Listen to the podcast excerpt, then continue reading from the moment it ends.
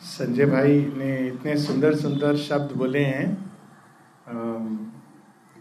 एक बात मैं इस विषय में कहना चाहता हूँ कि हम संसार में वो देखते हैं जो हमारे अंदर होता है। जो कुछ वो मेरे अंदर देखे, वो उनके अपने अंदर की क्वालिटीज हैं, ठीक है?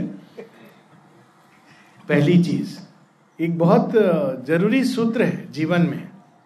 जब किसी के अंदर आप खूब बुराई देख रहे हो, बहुत क्रिटिकल हो रहे हो। इसका मतलब है कि अपने अंदर कुछ कूड़ा, कुछ मट्टी, क्या बोलते हैं, कादो? कादो बोलते हैं ना, कीचड़। वो सामने आ रहा है। कुछ कुछ होता है, सब, सबके अंदर होता है। आप देखोगे कि किसी के साथ आपके अंदर इंटरेक्ट करोगे तो क्रोध आता है। है ना? और किसी के साथ आप इंटरेक्ट करते हो तो आपके अंदर एक स्वाभाविक रूप से अच्छा लगता है। ये क्यों होता है? उस व्यक्ति का दोष नहीं है। ये हमारी अवस्था बदल जाती है। एक एक अवस्था में हम लोग के अंदर से एक भाग निकलता है। यही पृथ्वी के अंदर बहुत सुंदर सुंदर दृश्य भी हैं। यही पृथ्वी के अंदर बहुत भयानक भयानक जीव जंतु भी हैं है ना? आ, वही मनुष्य के अंदर है। बहुत सुंदर सुंदर अवस्थाएँ सुंदर दृश्य हैं। और मनुष्य के ही अंदर बहुत भयानक जीव हैं। ठीक है? तो ये किताब को पढ़ना बहुत ज़रूरी है। ये सब किताब स्कूल में पढ़ हो, बहुत अच्छी बात है। तो पढ़ो, लेकिन सबसे ज़रूरी किताब जो है, वो ट्वेंटी फोर सेवन आप लोग अपने अंदर हम लोग लेके घूमते हैं। क्या नाम है उस किताब का? हम स्वयं वो किताब है, जीवन वो किताब है है ना? जीवन के अनेकों अनुभव वो किताब है। एक सावित्री में बड़ी सुंदर लाइन है, a Veda knower of the unwritten book. ऐसे कैसे हो गया? किताब तो हम लोग सोचते हैं जो लिखी हुई है है ना? लिखी है वो किताब है। जो किताब लिखी नहीं हुई है, ऐसी किताब भी है। वो कंप्यूटर से मेरा मतलब नहीं है, आजकल बिना लिखी किताब डिजिटल डिजिटल बुक नहीं, एक किताब है जो लिखी नहीं हुई है, लेकिन वो किताब है। किताब है मतलब उसको हमको पढ़ना है। वो एक पैरेलल स्कूल चलता है। दो प्रकार के स्कूल मनुष्य के हर समय चलते हैं। ये जिस स्कूल में आप लोग हो, इसमें तो कितने साल और, पाँच साल, दस साल है ना? उसके बाद आप सब उससे निकल जाओगे। फिर दूसरे स्कूल में जाओगे। मैक्सिमम तीन चार स्कूल व्यक्ति जाता है है ना? उसके बाद पच्चीस साल ज़्यादातर लोगों का क्या होता है, स्कूल से डिग्री मिल जाता है। डिग्री मिलने के बाद जो शुरू होता है, उसको बोलते हैं शिक्षा। ओके? डिग्री में, मिलने के पहले केवल जैसे वो संगीतकार होते हैं ना, तानपुरा या सितार में केवल अपना एक आलाप कर रहा है, रेडी, तार को रेडी कर रहा है। डिग्री मिलने के बाद जो शुरू होगा, वो है शिक्षा। वो शिक्षा में शिक्षक कौन है? बहुत सारे शिक्षक हैं। उसमें कौन शिक्षक है, आप चुनोगे। ये फ्री प्रोग्रेस सिस्टम का, यहाँ पर है ना फ्री प्रोग्रेस सिस्टम एक फ्री प्रोग्रेस सिस्टम ओरिजिनल है, भगवान का। हमारे अलग अलग शिक्षक हैं। एक शिक्षक होता है हमारा प्राण। प्राण शिक्षा देने लगता है लेकिन अगर प्राण खुद शिक्षित नहीं है तो वो हमको भी सही शिक्षा नहीं दे दे, दे पाएगा है ना? शिक्षक को खुद शिक्षित होना पड़ता है। तो एक प्राण को शिक्षित करना ये यहाँ पर ज़रूरी है। आप स्कूल में क्या हो रहा है? आपके अंदर जो शिक्षक हैं जो जीवन में आपको शिक्षा देंगे उनका ट्रेनिंग हो रहा है। बाद में सारा शिक्षा आपके अंदर से निकलेगा। अगर प्राण शिक्षित हो गया तो प्राण भी आपको शिक्षा देगा कि ये दिशा में जाना चाहिए, ये दिशा में नहीं जाना चाहिए। खुद बताएगा जो बहुत सुंदर बात बोले ब्यूटी ब्यूटी क्या है? इसी एक शब्द को अगर हम लेंगे, क्या है ब्यूटी एक, इस शब्द को एक सेकंड के लिए हम लोग पकड़े। सौंदर्य क्या है? हुँ? हम्म? कोई बच्चा? बोलो फ्रीली सौंदर्य क्या है? सौंदर्य को हम कहाँ से पकड़ते हैं? आँख से? एक सौंदर्य जो आँख से देखते हैं ना, आकृति, रूपरेखा, कोई भी चीज़ का। और शरीर के अंदर? शरीर की एक आकृति, सौंदर्य। कान से सौंदर्य को पकड़ा जाता है? नहीं। आपने सुना नहीं, सुंदर संगीत। दो में भेद होता है ना, सौंदर्य को कैसे आप डिफाइन कर, सौंदर्य जो आपके अंदर आनंद जगाता है, वो सौंदर्य है। जो आपके अंदर प्रेम जगाता है, वो सौंदर्य है। है ना? तो बहुत सी चीज़ें हैं जो बाहर से आकृति सुंदर है, लेकिन जो आनंद और प्रेम नहीं जगाती है। भयानक होती है। आपने देखा है कभी जो सांप, कोबरा, वो जब पूरा फन लेके सुंदर होता है कि नहीं देखने में? हाँ? लेकिन क्या जगाता है आपके अंदर?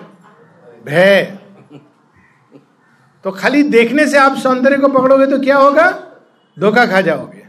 ठीक है? फिर एक सौंदर्य है जो कान से कान से आप पकड़ते हो। म्यूजिकल, भाषा। भाषा का सौंदर्य सुना है ना? कितने प्रकार की भाषा होती है दुनिया में? हम्म? कितने प्रकार की होती है? किसी को नहीं मालूम ना? सबको मालूम है। मैं बताता हूँ, एक ये तो बाहर की भाषा होती है, Sanskrit, Oriya, Bengali, English, French, Italian, ये बाहर की भाषा है। ये तो भाषा की केवल रूपरेखा है। जैसे एक आकृति होता है ना, पात्र पात्र पात्र है केवल। भाषा केवल एक पात्र नहीं है। आप बहुत सुंदर स्वर्ण पात्र के अंदर अगर विष डाल दिया जाए तो तो वैसे ही बाहर की जो भाषा है, जिसको शब्द और अक्षर से बनाते हैं, वो केवल एक पात्र है। अंदर, भाषा के अंदर हम कहाँ से डालते हैं? विचार डालते हैं और हृदय का भाव डालते हैं। है ना? तो एक भाषा हो गई जो दिमाग की भाषा, दिमाग से रचना की गई और एक भाषा हुई हृदय की भाषा। एक भाषा होती है, केवल इम्पल्स की भाषा। देखा है ना कभी कभी हम बहुत जल्दी में, बहुत तीव्रता में बोल रहे हैं, क्रोध डाल रहे हैं। संस्कृत में भी आप डाल सकते हैं।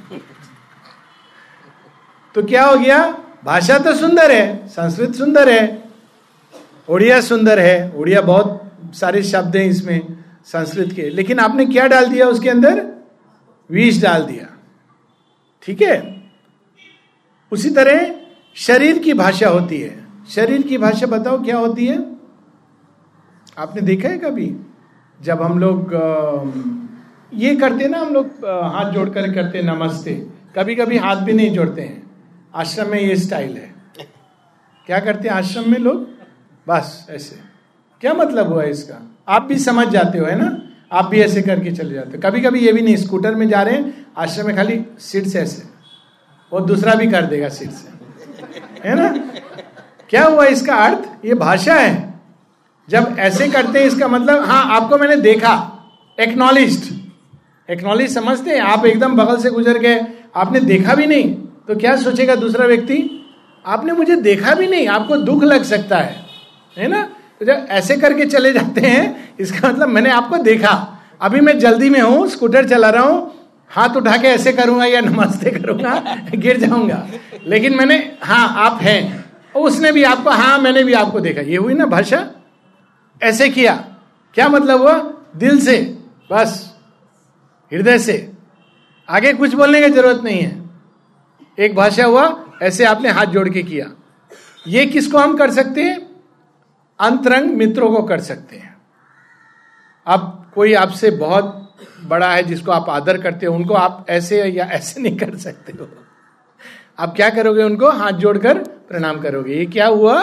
ये भी भाषा हुई। ये तीनों भाषा अलग अलग दृष्टांत हैं। अलग अलग परिस्थितियों में, अलग अलग अवस्थाओं में आप ये शरीर की भाषा। बहुत लोग शरीर की भाषा के प्रति सचेत ही नहीं होते हैं। कैसे बैठे हैं? कैसे खड़े हैं? कोई व्यक्ति सामने आपके है, आप ऐसे करके खड़े हो जाओगे। देखा है कभी? क्या मतलब हुआ इसका? सबका अलग अलग अर्थ होता है। आपने विवेकानंद जी को देखा है? एक एक उनकी पोज है जिसमें वो खड़े हुए हैं। कैसे खड़े हैं? वो बैठने वाला है। ये खड़े होके। इसका क्या अर्थ है? जब देखते हो आप उनको I am form and one ऐसे नहीं खड़े हैं। जब अपने दोनों हाथ को एक दूसरे में लपेट करके छाती के सामने रखकर it's a language of strength and firmness. है ना? तो ये बहुत तरह की भाषा है जो हमको सीखनी है। विस्तार में नहीं जा रहा हूँ। केवल शब्द इंपॉर्टेंट नहीं है। ज़रूरी है, आवश्यक है। एक ही बात को आप सुंदर ढंग से बोल सकते हो, एक ही बात को असुंदर ढंग से। लेकिन उसमें आप क्या डालते हो? फिर भाषा में जो हम लोग जहाँ से शुरू किए थे, सुंदर। भाषा के सौंदर्य में एक होता है शब्द शब्द की रचना। एक ही चीज़ को आप सुंदर ढंग से बोल दे सकते हो एक ही चीज़ को आप असुंदर शब्द यूज़ कर सकते हो है ना? आप बोलो एक एक, एक किसी का रंग अगर आ, कितने प्रकार के रंग होते हैं ना? चेहरे के एक होता है सफ़ेद एक होता है काला। अब बोलो काला रंग को आप सुंदर ढंग से बोलोगे तो क्या बोलोगे? और असुंदर ढंग से बोलोगे तो क्या बोलोगे? असुंदर ढंग से? काला काला का लूटा है ना? सुंदर ढंग से बोलो। ना। सांवरा सलोना। सुना है शब्द? सांवरा। किसको बोलते हैं सांवरा सलोना? कृष्ण जी को। श्याम रंग। सुना है श्याम रंग? श्यामा। कौन है श्यामा? श्यामा तो माता, काली, श्याम, कृष्ण। आप किसी को बोलोगे, श्याम वर्णी तो कैसा लगेगा सुनकर? आनंदित होगा। और बोलोगे, काला तो क्या आएगा भाव? मुझे गुस्सा आएगा। मुझे क्यों ये ऐसे बोल रहा है? तो काला रंग कितना अच्छा है। जिस रंग को श्री कृष्ण ने वर्ण वर्ण किया, कितना सुंदर है। अब गोरे को बोलो, जो सफ़ेद है उसको कैसे बोल सकते हो? एक हो सकता है श्वेत, एक होता है सफ़ेद, एक होता है गौरा, गोरा, एक होता है गौरी गौरी वर्ण। गौरी कौन है? वो भी डिवाइन मदर है। गौरांग, सुना है? आपके तो उड़ीसा में है गौरंग, गौरांग, किसका नाम है? चैतन्य महाप्रभु। है ना? कितना सुंदर है ये शब्द। ये हुआ शब्द का रचना। लेकिन शब्द के साथ एक और चीज़ जाती है। वो क्या है? ध्वनि। एक ही चीज़ को। एक ही चीज़। बहुत से बच्चे हैं जिनका नाम है श्याम। हम कैसे बोल श्याम। नहीं मज़ा आया। श्याम? कौन सा सुंदर है? हाँ तो ये हुआ ना, एक आपका यहाँ भी सुंदरता आ गया। हम लोग केवल अभी ब्यूटी की बात कर रहे हैं। और बोलो किस तरह से टच में सुंदरता होती है या असुंदर होती है? कभी कभी हम लोग दोस्त को करते हैं ना पीछे से। मेरा बात सुनो। वो कैसा टच है? असुंदर है। आप बात सुनने को बोल रहे हो या मुझे थप्पड़ मारे हो? है ना? और सुंदर टच आप जेंटली करते हो। वो भी उतना सुनेगा ना। लोग बहुत बार आप देखोगे, बातचीत में लोग बहुत लाउड बोलते हैं।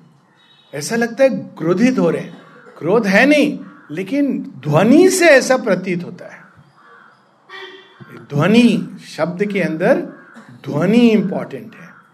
आप कितना टोन को पिच को रेस करते हो, देखो अभी यही ध्वनि शब्द, अगर मैं बोलो ध्वनि तो उसका अर्थ अलग हो जाता है।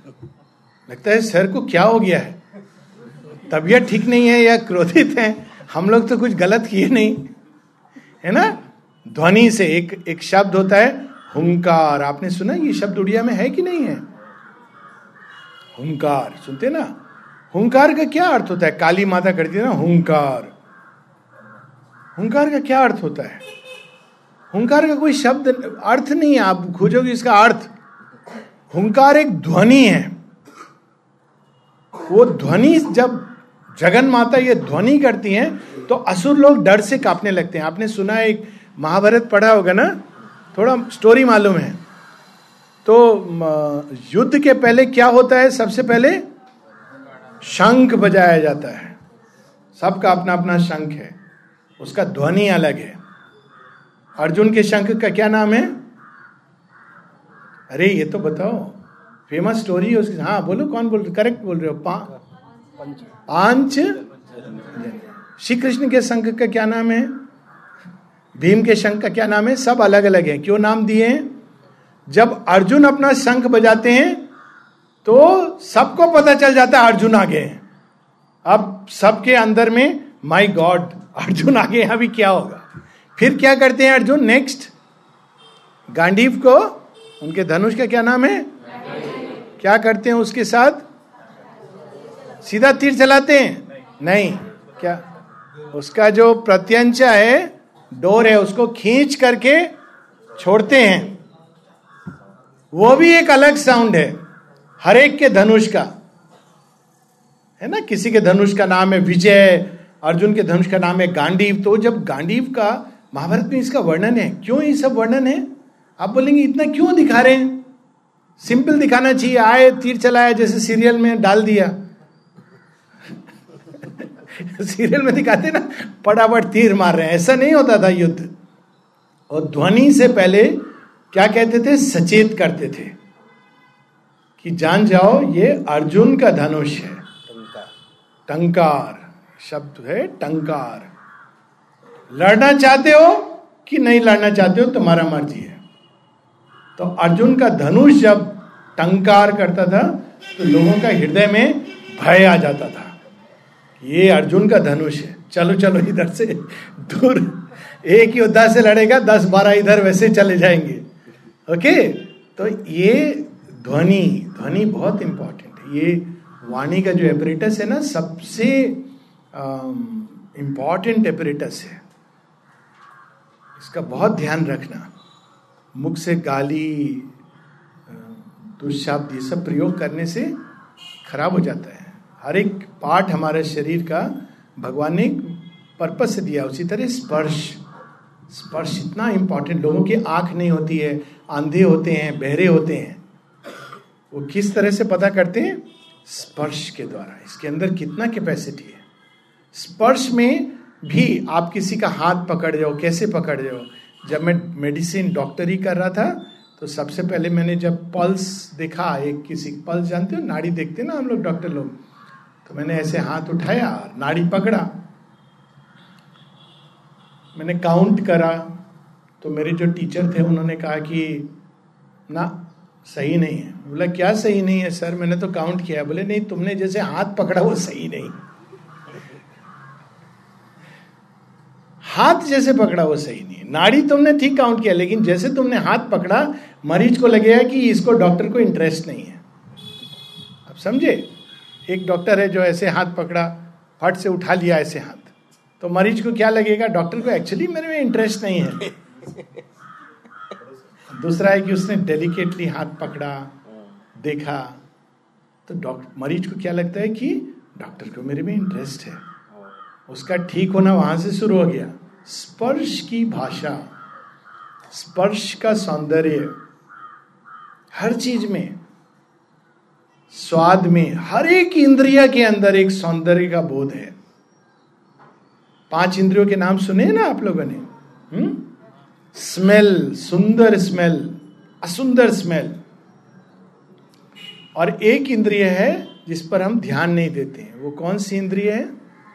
छठी इंद्रिय? मन। मन का सौंदर्य क्या है? ये तो बाहर से हो गया। मन का सौंदर्य? हम्म? मन का सौंदर्य ज़रूरी है कि नहीं है? मन के अंदर क्या होता रहता है? चिंता, चिंतन। बहुत कम फ़र्क है, लेकिन बहुत गाढ़ा अंतर है। चिंता किधर ले जाती है? चिता की ओर। चिंतन किधर ले जाता है? मुक्ति की ओर। दो रास्ता है। चिंता करोगे तो जल्दी से जाओगे। अग्नि में जल के। चिंता से चिता। ठीक है? और चिंतन से भगवान भी मिल सकते हैं, मुक्ति मिल सकती है। दोनों ही मृत्यु ले जाते हैं, एक मृत्यु शरीर का, दूसरा अहंकार का मृत्यु। चिंतन करोगे तो देखोगे जो चीज़ पर मैं बहुत गर्व कर रहा हूँ, मैं ऐसा हूँ, वैसा हूँ, ये सब तो तुम्हारा है ही नहीं। एक चीज़ बोलो जिसको तुम क्लेम कर सकते हो कि मेरा है, इसका लिए मैं जिम्मेदार हूँ। शरीर किसने बनाया? भगवान तो सब चीज़ बनाए, लेकिन प्रकृति ने बनाया माता पिता ने बनाया, है ना? और क्या क्या चीज़ है? इंटेलिजेंस आपने खुद ने बनाया कि आपको गिफ्ट मिला? है ना? इंटेलिजेंस आपको गिफ्ट मिला। किसने दिया? मदर नेचर ने दिया। कुछ चीज़ें शिक्षकों ने गढ़ा, कुछ भगवान ने किया। तो कौन सा चीज़ है जिस पर मनुष्य अभिमान कर सकता है? कोई ऐसा चीज़ है? मेरा है। आज दिया, कल ले भी सकते हैं। शरीर भी चला जाता है, ये भी सब धीरे धीरे आप देखोगे तो अभिमान नहीं होगा। जब चिंतन करोगे तो अपने आप अहम भाव समाप्त होने लगेगा। मैं ज़्यादा हूँ, दूसरा कम है, ये भाव चले जाए, चिंतन कर। और चिंता करने से बहुत ज़्यादा मैं मैं मैं, मेरा क्या होगा? मेरा ये, मेरा वो, मेरा धन, मेरा बच्चा, मेरा कुछ है नहीं, अपना शरीर अपना नहीं है। है ना? तो चिंतन और चिता का डिफरेंस तो ये मनुष्य का जो मन है ये छठा इंद्रिय है। इसके अंदर क्या चलता रहता है? विचार भावनाएँ। तो विचार सुंदर हो सकते हैं कि असुंदर हो सकते हैं? कौन से विचार सुंदर हैं बताओ? किसको आप बोलोगे सुंदर विचार है? किसी का? हाँ अच्छा है। नहीं करने के पहले विचार है, आपने बोला नहीं है, खाली मन में है। तारीफ़ करना बहुत लोग इसलिए करते हैं कि मेरा फ़ायदा हो। यहाँ विचार की बात हो रही है। अभी हम लोग बाहर का भाषा से अंदर चले गए। आप बाहर से तारीफ़ कर रहे हैं, मन में कह रहे ये कितना बेकार आदमी है। तो वो तो क्या हो गया वो? धोखा हो गया। अंदर में लेकिन जब आप कहते हो किसी के प्रति एक करुणा का भाव, प्रेम का भाव, दया का भाव, क्षमा का भाव, उदारता का भाव। उदारता का भाव क्या हुआ? उदारता से क्षमा जुड़ी हुई है। करुणा। ये सब, कोई व्यक्ति अगर बहुत क्रोधित होता है तो उसके प्रति कैसा भाव होना चाहिए? हाँ वेरी गुड क्यों दया होनी चाहिए? क्यों दया होनी चाहिए? नॉर्मल व्यक्ति बोलेगा, क्रोध कर रहा है, हमको क्रोध करना चाहिए। दया क्यों होनी चाहिए? कारण होना चाहिए उसका। ऐसे नहीं कि दया होनी चाहिए, क्योंकि क्यों दया होनी चाहिए?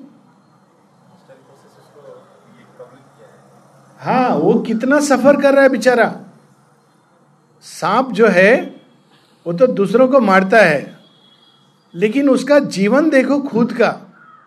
मालूम है सांप कितना डरा हुआ रहता है? बहुत डरा हुआ क्रीचर है। फट से बिल में घुस जाएगा। आप जा रहे हो जनरली कोबरा को अगर छोड़ दो तो कोई सांप आपको अपने आप नहीं डसेगा। चुपचाप एक कोना में, भयभीत क्रीचर है। और उसका अंदर में क्या है? विष। विष का थैली। क्या जीवन है ये? इस तरह जब हम देखते हैं कि वो व्यक्ति क्रोध कर रहा है, ये बेचारे का डाइजेशन क्या हो रहा होगा? इसका घर में सबको कितना कष्ट देता होगा? इसके अपने लोग कितने पीड़ित होंगे इससे? है ना? तो क्या जब ऐसे सोचोगे तो आपका मन में क्या आएगा? दया। और तब आप क्या करोगे नेक्स्ट स्टेप उसके लिए? हाँ क्या करोगे? प्रार्थना करोगे। हे प्रभु, क्या करो? इसको क्रोध से मुक्त करो। लॉजिकल है ना? है ना? बिल्कुल लॉजिकल चीज़ बता रहा हूँ ना? हम लोग नॉर्मली क्या करते हैं? क्रोध किया मैं बताता हूँ। और नेक्स्ट भगवान के पास जाके हम लोग क्या करते हैं? आप लोग नहीं करते होगे पर जनरली लोग क्या करते हैं? वो मेरा ऊपर क्रोध किया। अभी नेक्स्ट भगवान इसको दंड दो है ना? या क्या दो? त्रास्त करो। इसको पीड़ा दो। कितना बुरा भाव है। उसको तो पीड़ा बाद में होगा। अपने अंदर हमने क्या किया? हमने दुर्भावना जगाई।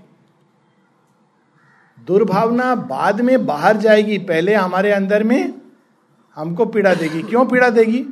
आपके मन में विचार आया कि उसको पीड़ा दो। अब आप क्या करोगे नेक्स्ट रोज देखोगे। क्या देखोगे? पीड़ा हुआ कि नहीं हुआ? है ना? जब देखोगे कि इसको तो पीड़ा हो नहीं रहा है तो मन में क्या भाव आएगा? आपको दुख होगा। अभी कोई कारण नहीं है दुख का। वो अपना जीवन जी रहा है। आपको देख देख के उसको दुख हो रहा है। इसीलिए सबसे बड़ा दो दुर्भावना कहा गया है जो नष्ट करती है इंसान को। उसका नाम है ईर्षा अरे, आप अपना जीवन देखो, उसका जीवन कैसा है, ये क्यों देख रहे हो? ईर्ष्या से आप अपना ही क्षय कर रहे हो, अपना ही विनाश कर रहे हो। तो ये सब जो भाव है, जो हमारे अंदर को पॉल्यूशन में डालते हैं। आजकल चल रहे ना, स्वच्छ भारत अभियान।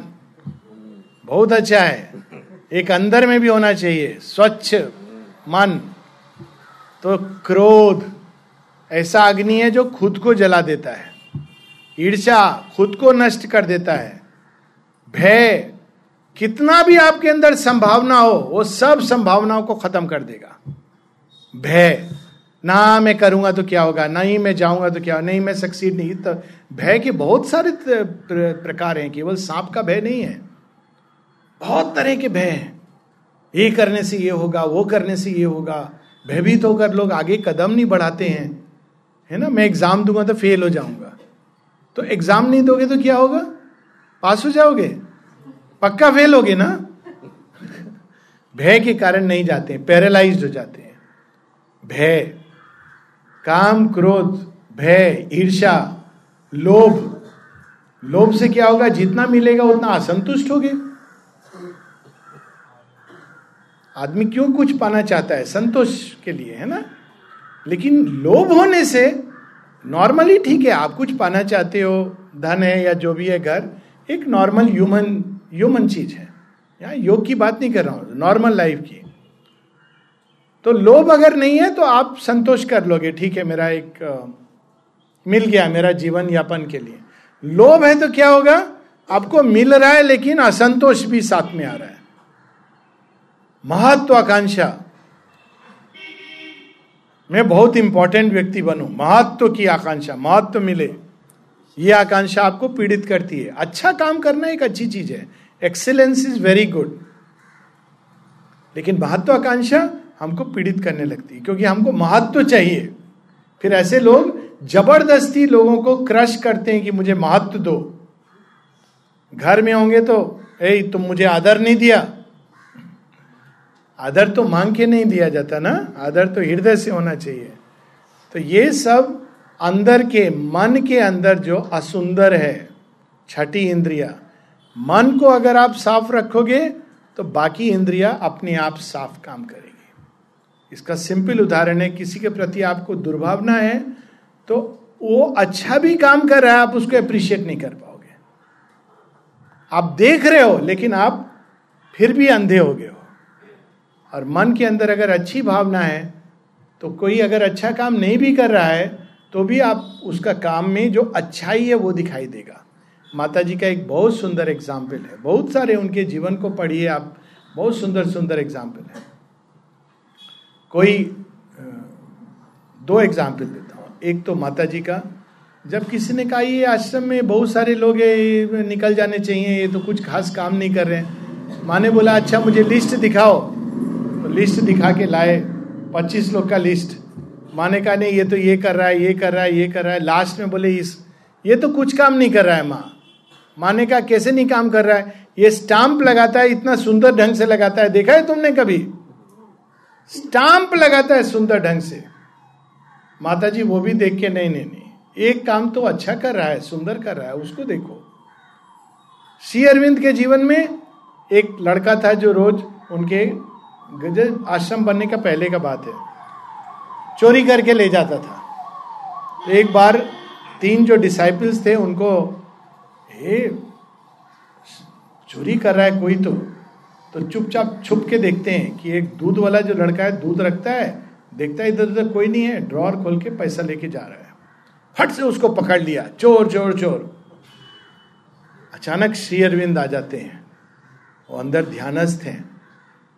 वो क्या बोल रहे हैं? आप कल्पना कीजिए। क्या कहा होगा उन्होंने? हम लोग क्या कहते हैं? चोर अगर पकड़ा जाता तो क्या बोलते हम लोग? पुलिस को बुलाओ। पुलिस को बुलाओ। पहले हम लोग दो थप्पड़ देते। गुस्सा करते। उसके बाद पुलिस को बुलाते। शेयरविंद ने क्या कहा? चार शब्द। लेट द बॉय गो बच्चे को जाने दो। ये क्या है? करुणा है। है ना? पूछा भी नहीं उससे, तुम क्यों चोरी कर रहे हो? वो जानते हैं उसके अंदर ये वृत्ति, जो अपने अहम से मुक्त हो जाता है ना, उनको पता है कि ये प्रकृति का खेला है और मुझे ही इसको ठीक करना है। वो तो मनुष्य का सब वृत्तियों को ठीक करने आए। तो जब हम लोग ये अपने बड़ा सुंदर भजन गाया, है ना? जिसमें श्री अरविंद का दिव्य दीप्ति, दिव्य सब दिव्य है। ये भजन का अर्थ क्या हुआ? क्या मतलब हुआ इसका? मतलब मैं शब्द का मतलब नहीं पूछ रहा हूँ। क्यों हम लोग भगवान का महिमा में रूप का वर्णन करते हैं? करते ना सब जगह। क्यों? ये नहीं कि भगवान को बड़ा अच्छा लगेगा, मेरा प्रेज हो रहा है। ऐसे नहीं सोचना। हम क्यों वर्णन करते हैं? हम जब एक सुंदर, अति सुंदर, अति भव्य, अति दिव्य, जो जीवन में हमको दिखता नहीं है, क्योंकि हम लोग आँख से होके भी अंधे हैं, लेकिन भगवान उस दिव्यता को अपने अंदर प्रकट करते हैं और दिखाते हैं। तो जब हम उनका वर्णन कर रहे हैं तो क्या हो रहा है? हम अपने आप को उस सुंदरता के साथ जोड़ रहे हैं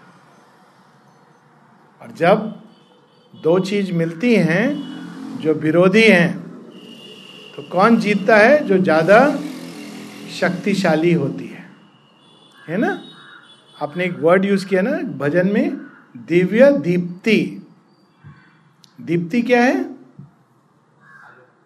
आलोक प्रकाश, है ना? दीप्त। हम लोग किसमें रह रहे हैं? अंधकार में। जब हम दिव्य दीप्ति का आवाहन करते हैं तो क्या होता है? अंधकार और प्रकाश का लड़ाई में कौन जीतेगा? है ना? प्रकाश जीतेगा, दीप्ति जीतेगा। करेक्ट? तो ये जब भजन करते हैं, इस भजन केवल एक मैकेनिकल भजन नहीं है, इसके साथ एक अभिप्सा है। जब हम कहते हैं, योगेश्वर तो हम अपने जीवन को किनके साथ जोड़ दें? भजन एक एक जोड़ने का चीज़ है। भज भज शब्द का मतलब मालूम है क्या होता है? भज। भज कहाँ से आता है?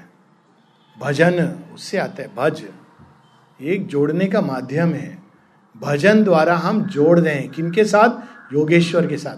नॉर्मली हम किसके साथ जोड़ते हैं अपने आप को? माता पिता भाई बहन बच्चा, कच्चा, संगी, साथी तो उनके जैसे रहते हैं। मित्र जैसे होंगे, वैसे हम बनते जाएँगे। जब आप भजन करते हो, उस समय किसके साथ जोड़ते हो? योगेश्वर। है ना? तो जब हम उनके साथ जोड़ते हैं तो हम कैसे बनने लगते हैं ऑटोमेटिकली उनके जैसे, क्योंकि हम, उनका जो चेतना है, वो प्रभाव हमारे ऊपर आने लगता है। तो भजन को कभी भी फॉर्मेलिटी या मैकेनिकल ऐसे नहीं लेना चाहिए। भजन साधना है बहुत सरल तरीका है साधना का। जब हम भजन करते हैं भाव के साथ, अभिप्सा के साथ तो हम जिनका भजन कर रहे हैं, उनके साथ जुड़ जाते हैं। और जब जुड़ जाते हैं तो हमारी चेतना उन्हीं की तरह दीप्ति में आनंद स्वरूपा, है ना भजन में? आनंद स्वरूपा, कांति में ये सब अपने आप शांत में बनने लगती है। ठीक है? तो हम लोग यहाँ रुकेंगे। अभी हम अंत में फिर से ये भजन करेंगे। पूरे भाव के साथ उसके साथ हम लोग समाप्त करेंगे। ठीक है? इस बार केवल भजन नहीं है वही भजन लेकिन पूरे भाव के साथ।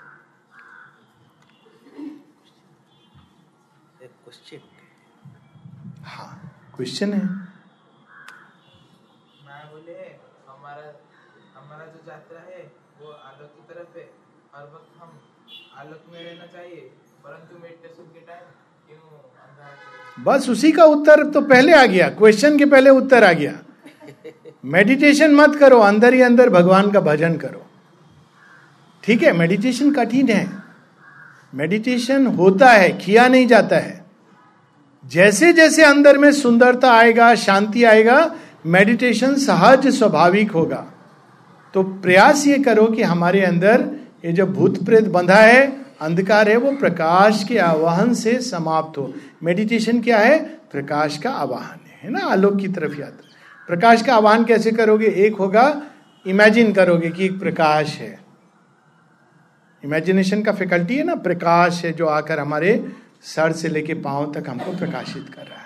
या कुछ लोग करते हैं कि हम अंधकार को तोड़ करके दरवाज़ा अंदर प्रकाश है, उसको खोलेंगे। तो प्रकाश का प्यास होना चाहिए। मुझे चाहिए प्रकाश, इसको बोलते हैं अभिप्सा। लेकिन एक सिंपल तरीका है, भगवान के रूप का, भगवान के गुण का वर्णन, जिसकी हम लोग बात ये बहुत सिंपल है। राम जी के रूप का, कृष्ण जी के रूप का, श्री अरविंद माता जी, जब हम उनके रूप का वर्णन करते हैं उनके गुण का वर्णन करते हैं तो अपने आप उनके गुण हमारे अंदर स्थापित होने लगते हैं। वो जो प्रकाश उनके अंदर है, वो प्रसाद के रूप में हमको मिलता है। प्रसाद समझती हो ना? पूजा होने के बाद लास्ट में क्या मिलता है? प्रसाद। तो जब आप ये भजन करते हो, इस अभिप्सा के साथ, भाव के साथ तो प्रकाश आपको प्रसाद रूप में मिलता है। आपको बोलना नहीं होता है, मुझे प्रसाद चाहिए। आपने भजन किया। ठीक है? तो अभी हम लोग आज इसी के साथ अंत करेंगे। और किसी को कोई प्रश्न है मेरा ईमेल है कुछ भी आप भेज सकते हो ठीक है? हाँ। हाँ बेटा। हम मार्ग में जाने के लिए चाहते हैं लेकिन हर हम क्यों मिथ्या की ओर आकर्षित हो जाते हैं? हम आकर्षित नहीं होते मिथ्या के बैठे बेटा। हम लोग मिथ्या के घर में रह रहे हैं। उसका प्रभाव होता है। इसीलिए हमको मिथ्या से लड़ना ये रास्ता नहीं है। सत्य का आवाहन करना ये रास्ता है। जब हम खुद अंधकार में और अंधकार से लड़ रहे हैं तो अंधकार तो हमारे ऊपर, वो तो हम बनाया, उसने बनाया हमको, माने शरीर को इसमें घुस गया अंदर में। जगह जगह घुसा हुआ है एक एक कमरा के अंदर। तो क्या करना होता है? प्रकाश का आह्वान प्रकाश का जैसे जैसे आह्वान करोगे, अंधकार क्या होगा? चला जाएगा। ये रास्ता है। उसी की बात हम लोग बार बार करें मिथ्यात्व को देखने की जगह, अंधकार को देखने की जगह, उससे लड़ने की जगह प्रकाश का आवाहन करो। सौंदर्य का आवाहन करो। ठीक है? प्रेम का आवाहन करो। आनंद का आवाहन करो। ओके। अभी हम लोग रुकेंगे क्योंकि मुझे काम पर जाना है, लेकिन ये भजन के बाद। एक बार वो भजन हम पीठ से सुनेंगे। इस बार पूरे भाव के साथ अभिप्सा के रूप में।